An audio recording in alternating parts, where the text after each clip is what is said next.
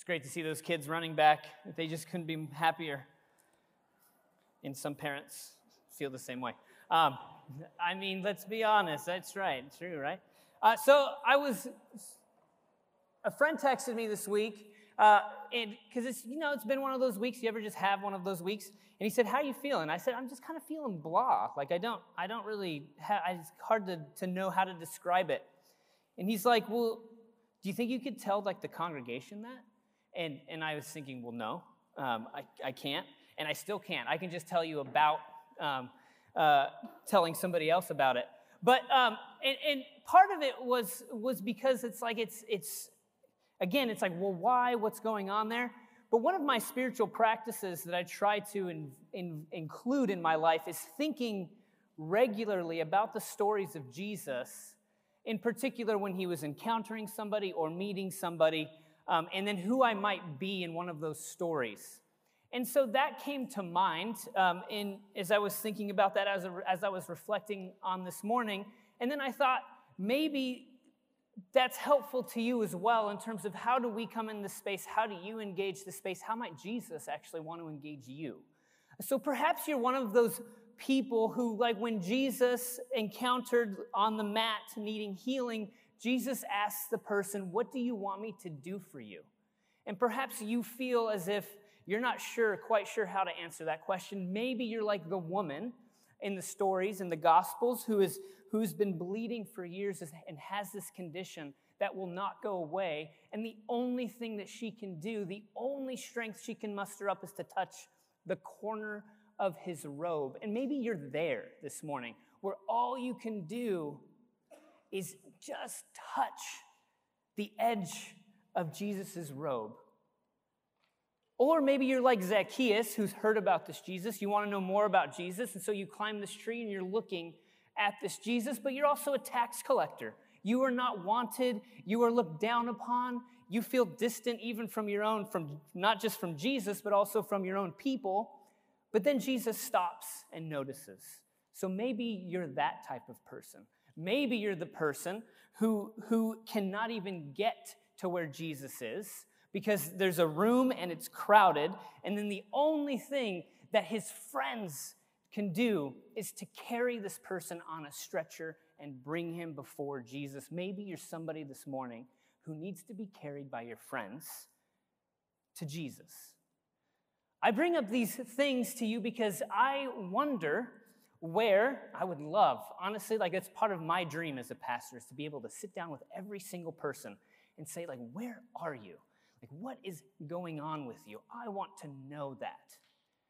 Because I think that there are so many different stories, and it's easy to assume that we kind of need to leave those stories out there, or in the car, or at home, or in like the recesses of our minds, because we can't go there. But maybe, just maybe, in our conditions, or in our distance, or in our inability to get close to Jesus, Jesus still wants to be known and wants to know you. And so I say all of that because I want to pray and ask that Jesus might come toward you and that you might be open and willing to receive. Receive this Jesus. Receive and be open into an encounter with the risen Lord. Can we pray that together? Because I believe that Christ wants to meet us and he wants to meet us. It's easy to think that we should stop being a person when we get to church, but this is who we are. We are people, we are embodied, we have our lives, and Jesus wants to sort of involve himself in all of that. So let's pray that Jesus would. Let's pray that we would be open to that encounter with Christ. God, you are one who has shown that you are committed to us, committed to being with us, being with us wherever we might be, in whatever we are, wherever we are, in whatever we've done. God, I think you need to speak some words of, of comfort to people this morning. I think you need to speak words of, of, of promise that you, are, that you are near, that you have not gone. I think you need to speak words of grace because some of us, God, I think are wanting to not remember or think about the reasons why you may not want to be near us.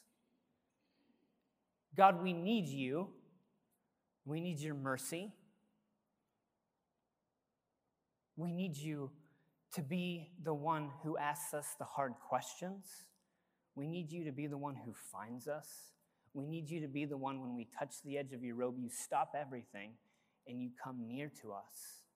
Thank you for being that type of God. Thank you for revealing yourself as that type of God in the person of Jesus. And I ask that through your word this morning, you might, you might speak to us afresh, that you might invite us, that you might encourage us, that you might challenge us to be the people you've called us to be.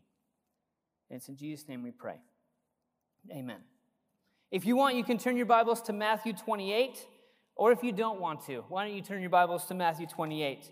Um, we're going to be looking at this famous passage, but we're this we're actually toward the end of a series uh, that we've been that we've been in since the beginning of May, where we're where we're talking about the type of people, the type of community, the type of church that we want to be, and that we desire to be people who are learning from Jesus how to live and love like Jesus with our life together formed around four practices. So, again, we are wanting to be people who desire to learn from Jesus, how to live and love like Jesus with our life together formed around four practices. Those practices are welcoming, listening, following, and going.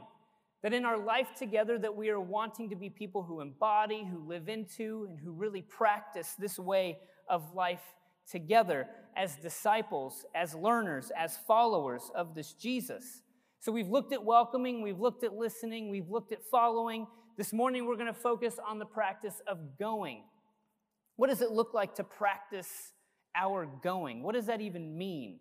Um, in this sense of, of people who are on mission, of people who are sent by God into the world. This is the practice we're going to be focusing on. And of course, this text this morning, Matthew 28, is a familiar text. It's a text that's often like referred to as the Great Commission.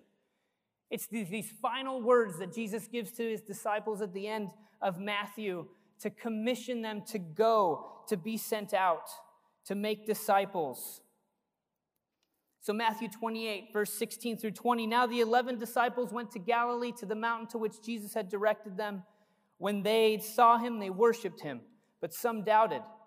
I love that. Multiple responses to the risen Lord Jesus, where we find ourselves today. When they saw him, they either worshiped or they doubted. And Jesus came and said to them, All authority in heaven and on earth has been given to me. Go therefore and make disciples of all nations, baptizing them in the name of the Father and of the Son and of the Holy Spirit, and teaching them to obey everything that I've commanded you. And remember, I am with you always to the end of the age.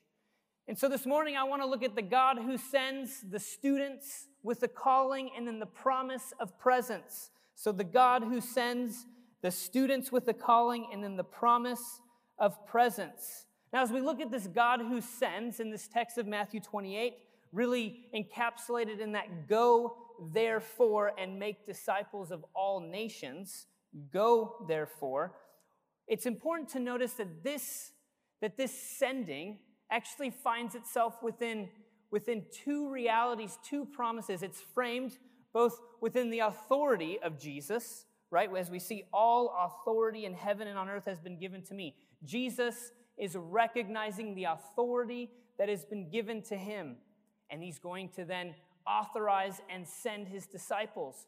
But it's also, that's the beginning of the framing of this go therefore. But then the end we see and remember, I will be with you always to the end of the age.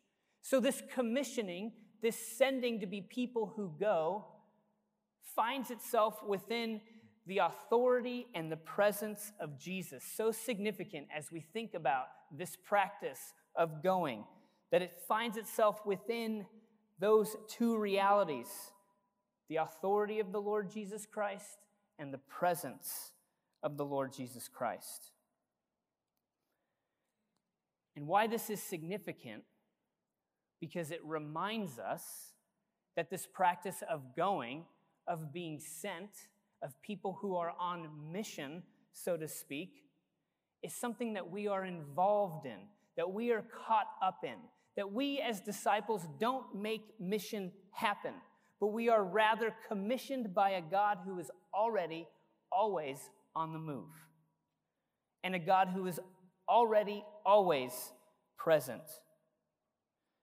See, this sending itself finds finds its intelligibility in the God who sends. And we see this in the unfolding narrative of Scripture. If you'd like, you can turn your Bibles to, chap- to Genesis chapter 12. And we're going to see a very, another very popular, common text of sending from this God who sends a person named Abram, who will become Abraham. Starting in verse 1. Now the Lord said to Abram, Go from your country and your kindred and your father's house to the land that I will show you. I will make of you a great nation and I will bless you, and make your name great so that you will be a blessing. I will bless those who bless you, and the one who curses you I will curse, and in you all the families of the earth shall be blessed. So again, back to the verse 1. Now the Lord said to Abram, Go from your country and your kindred and your father's house. So there's this sense in which being called by God assumes, being called or invited by God into life with God assumes ascending, a going out. Because this invitation, as we move toward Jesus, we've received something from Jesus, we've received something from God, and we are then therefore called, because we are blessed, to be a blessing. So God is a God who sends. He calls people toward himself and sends them out with the promise of his presence as they go to be a blessing. Again, because they've been blessed. So, just again, notice that reality. It's because something has happened and has taken place, and because God's people or the disciples have received something, seen something, experienced something, that they then are given something to do. They don't make mission happen, they are caught up in what God is already doing.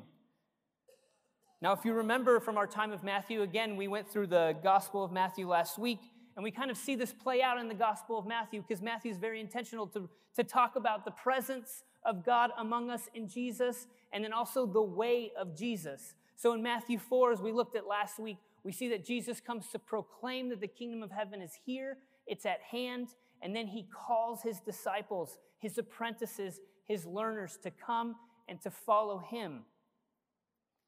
And then, right after that in Matthew 4, it says that Jesus then went to go proclaim the good news of the kingdom to people, which included teaching and also included healing.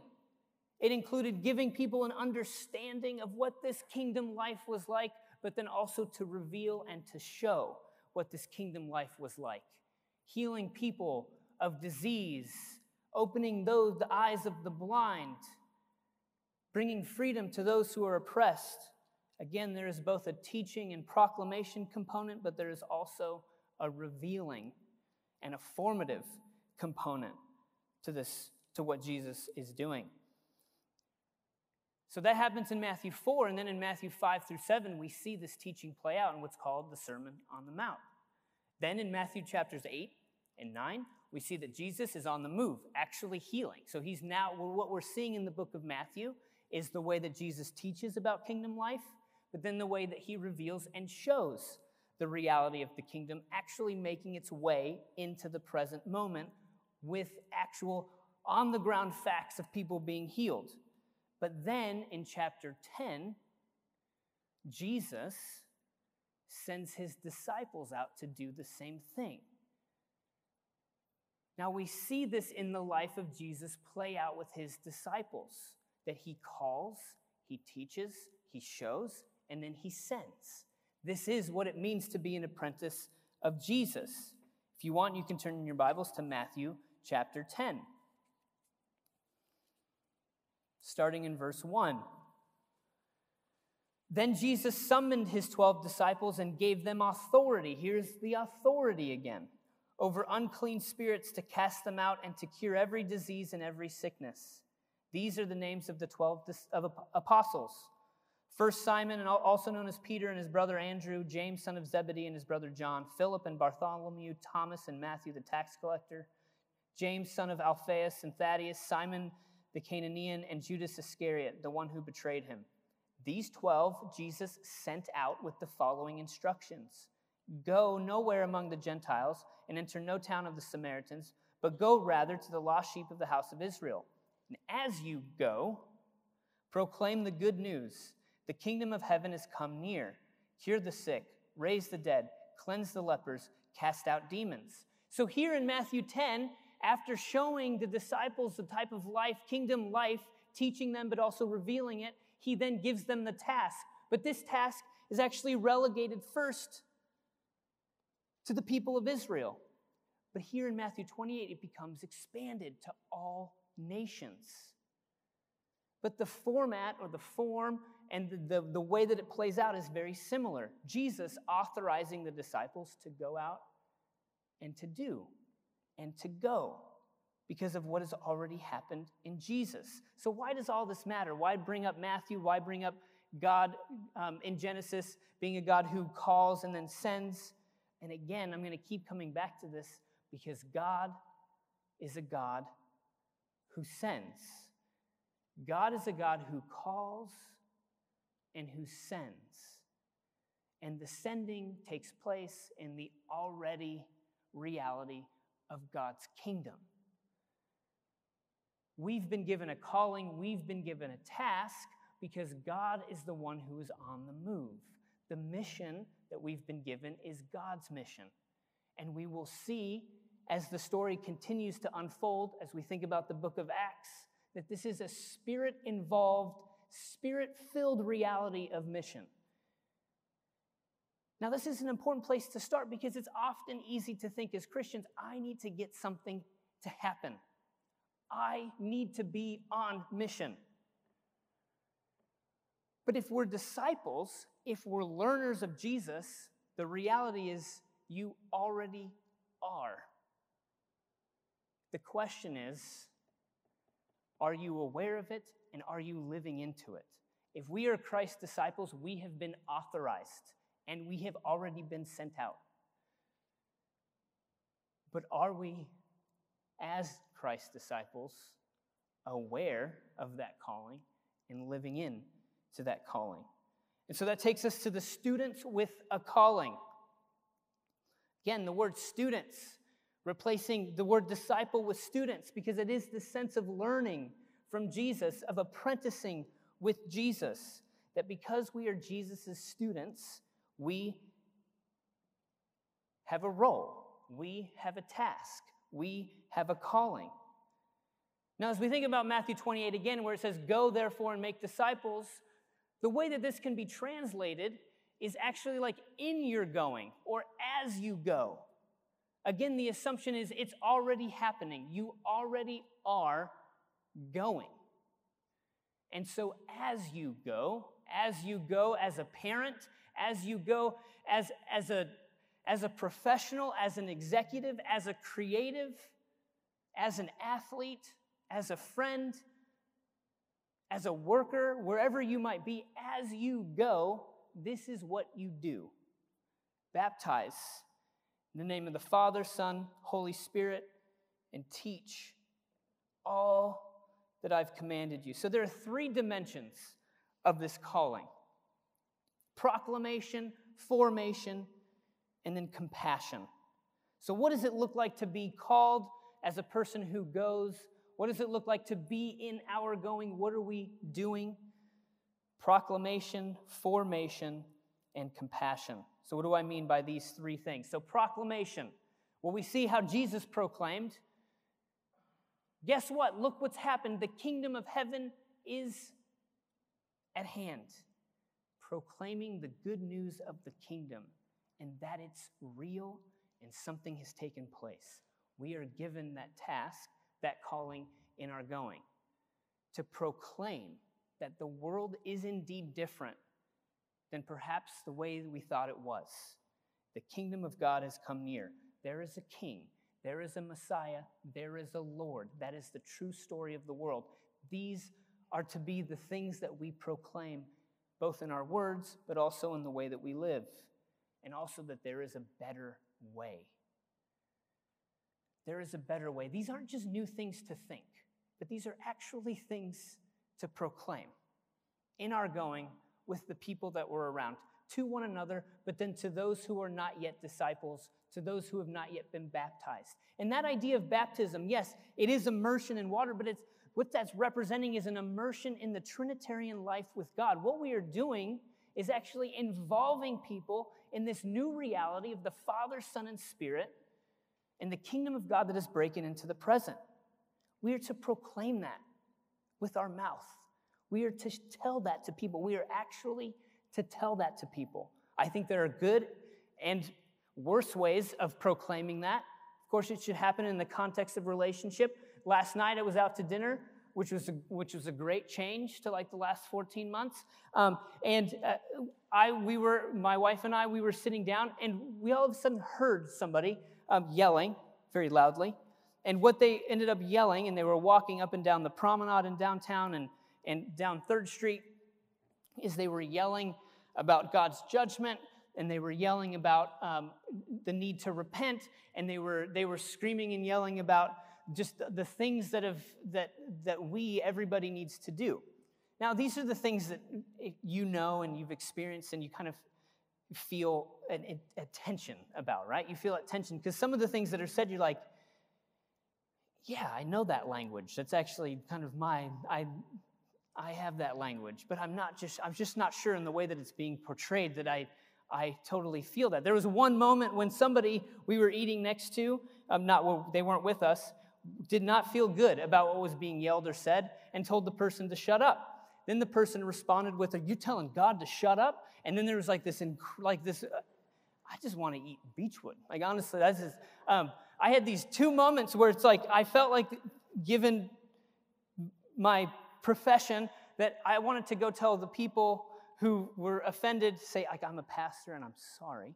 Um, but I also wanted to go tell the person who was yelling, like, like I, okay, I get it, but can we talk maybe about like other ways to do this? Like, is there, a better way? Like, it's just, there's just like this sense of tension.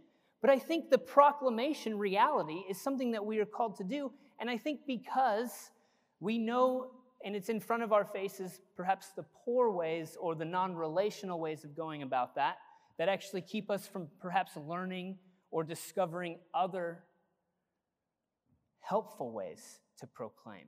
But it's still part of the calling that we've been given as Christ's disciples is to proclaim the good news of the kingdom that there is a king, there is a Messiah, that there is a whole new way that the world is to work, and that we are called in our repentance to stop and to take seriously that reality and to turn our lives and live in response and in step with that kingdom. So, proclamation, that's one dimension of our calling. Secondly, formation. This gets at the teaching component. Teaching those, teaching every, everything that I've commanded you. That we don't just simply involve people into the Trinitarian life with God and all that the kingdom has to offer, but that we are actually learning together what that looks like. That there is a formative aspect to this, both in the teaching, but also in our living and in our practicing.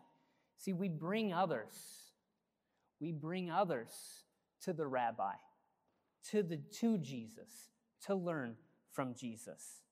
Sometimes discipleship, it, we, we get mixed up in our talking about it because what I feel like I'm called to do to disciple others is to make people disciples of me. And trust me, you do not want disciples of me. But we are called to make disciples, and the implication in that word is that we are making disciples of Jesus, that we are disciples and including and inviting others to be disciples of the Jesus who is discipling all of us, to the Jesus who is teaching all of us. What I am doing is wanting to proclaim the good news of the kingdom and let other people know there is this teacher, there is this way, there is this king, there is this Lord who offers the best possible way of grace and mercy and what it means to live the good life. And his name is Jesus. And I want to learn with you what it looks like to follow after this Jesus. So there's proclamation, there's formation, there is a teaching component. There, we are teaching one another. But it's not just somebody who has the most amount of knowledge that is then authorized to teach. It's no, I teach you and you teach me because we are learning together from this person of Jesus. I need your voices. I need your instruction if you are seriously following Jesus in my life because I need to learn more fully and more holy, WH, more holy what it means to follow this rabbi, this teacher. And then finally, compassion. So, this calling, proclamation, formation, and then compassion. Now, where do I get this from Matthew 28? Because it doesn't talk about compassion. But what it does say is teaching all that I have commanded you. And I do think that the compassion, the least of these, is a really important and significant part of the life of Jesus that we are then called to live into in our going. That we are to be concerned with those whom Jesus concerned himself with, those who were on the edges, those who were on the margins, those who felt like they had no place. This was a really central piece of the ministry of Jesus. So, in our proclamation, in our formation, we are also people who are to be moved by the compassion of Jesus, to bear witness to the reality of the kingdom to those who need to hear the good news. The good news that Jesus has come and that it does mean good news for those who thought they didn't have a place. Again, Matthew 4. Jesus went throughout Galilee, this is verse 23, teaching in their synagogues and proclaiming the good news of the kingdom and curing every disease and every sickness among the people.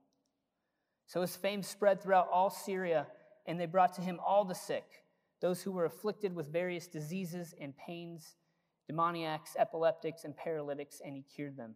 These are people with conditions that kept them on the fringes of society. Now, in our going, we are called to bear witness to the compassion of Jesus, and it is part of what it means to live into our calling. We are sent to those who thought they didn't belong. And that is fundamental to the character of God. We see this in Deuteronomy chapter 10.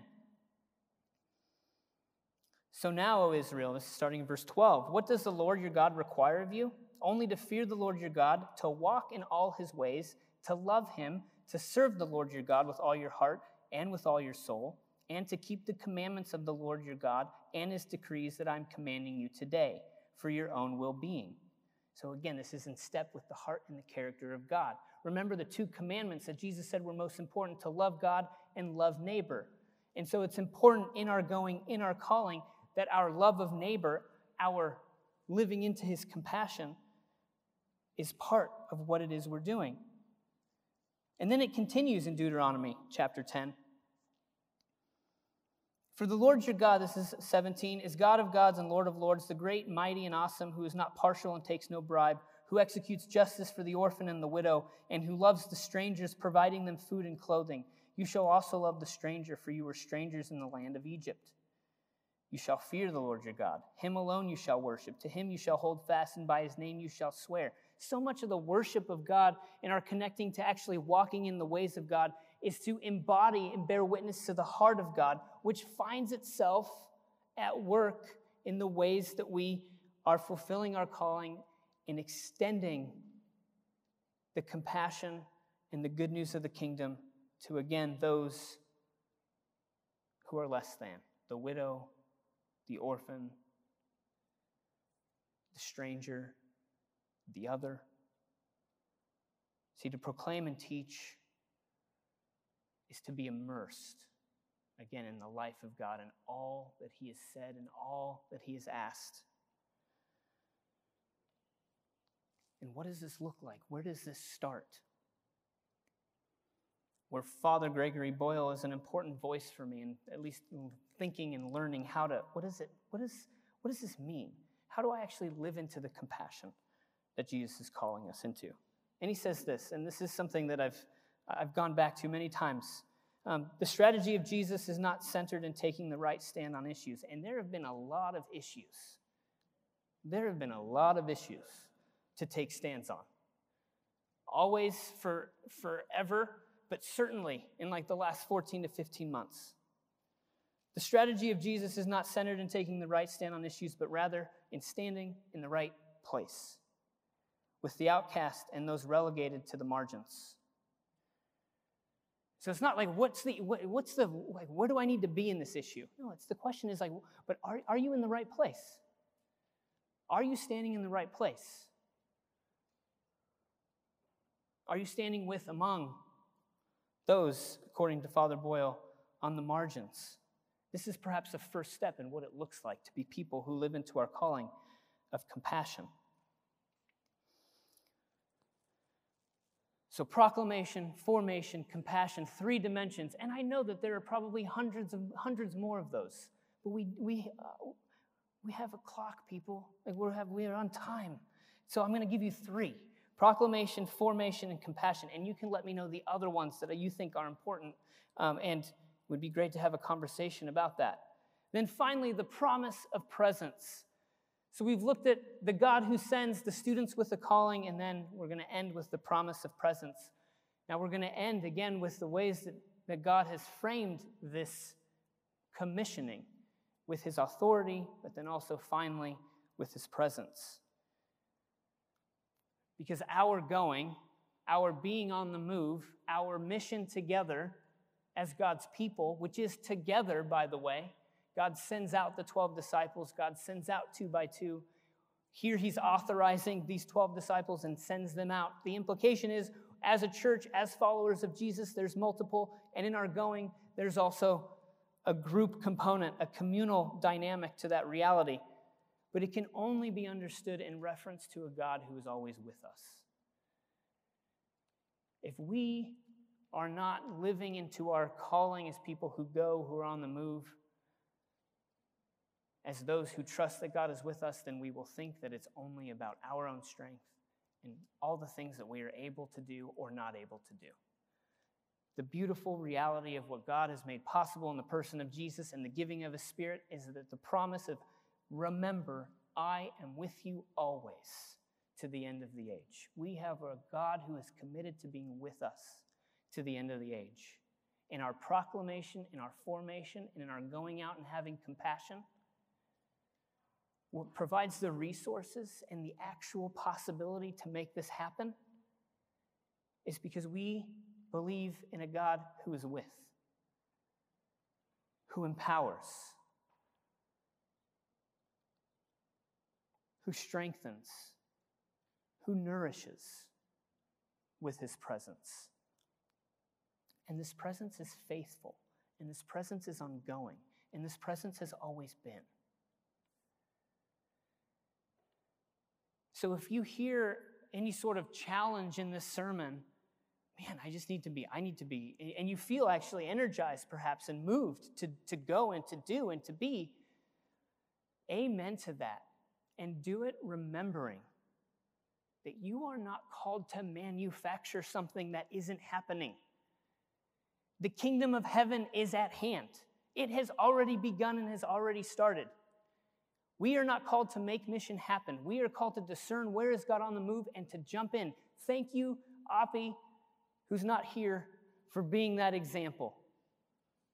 Where, what is God up to? What is He doing? And to jump in and to go and to proclaim and to teach and to help be formative and to reveal and to show compassion.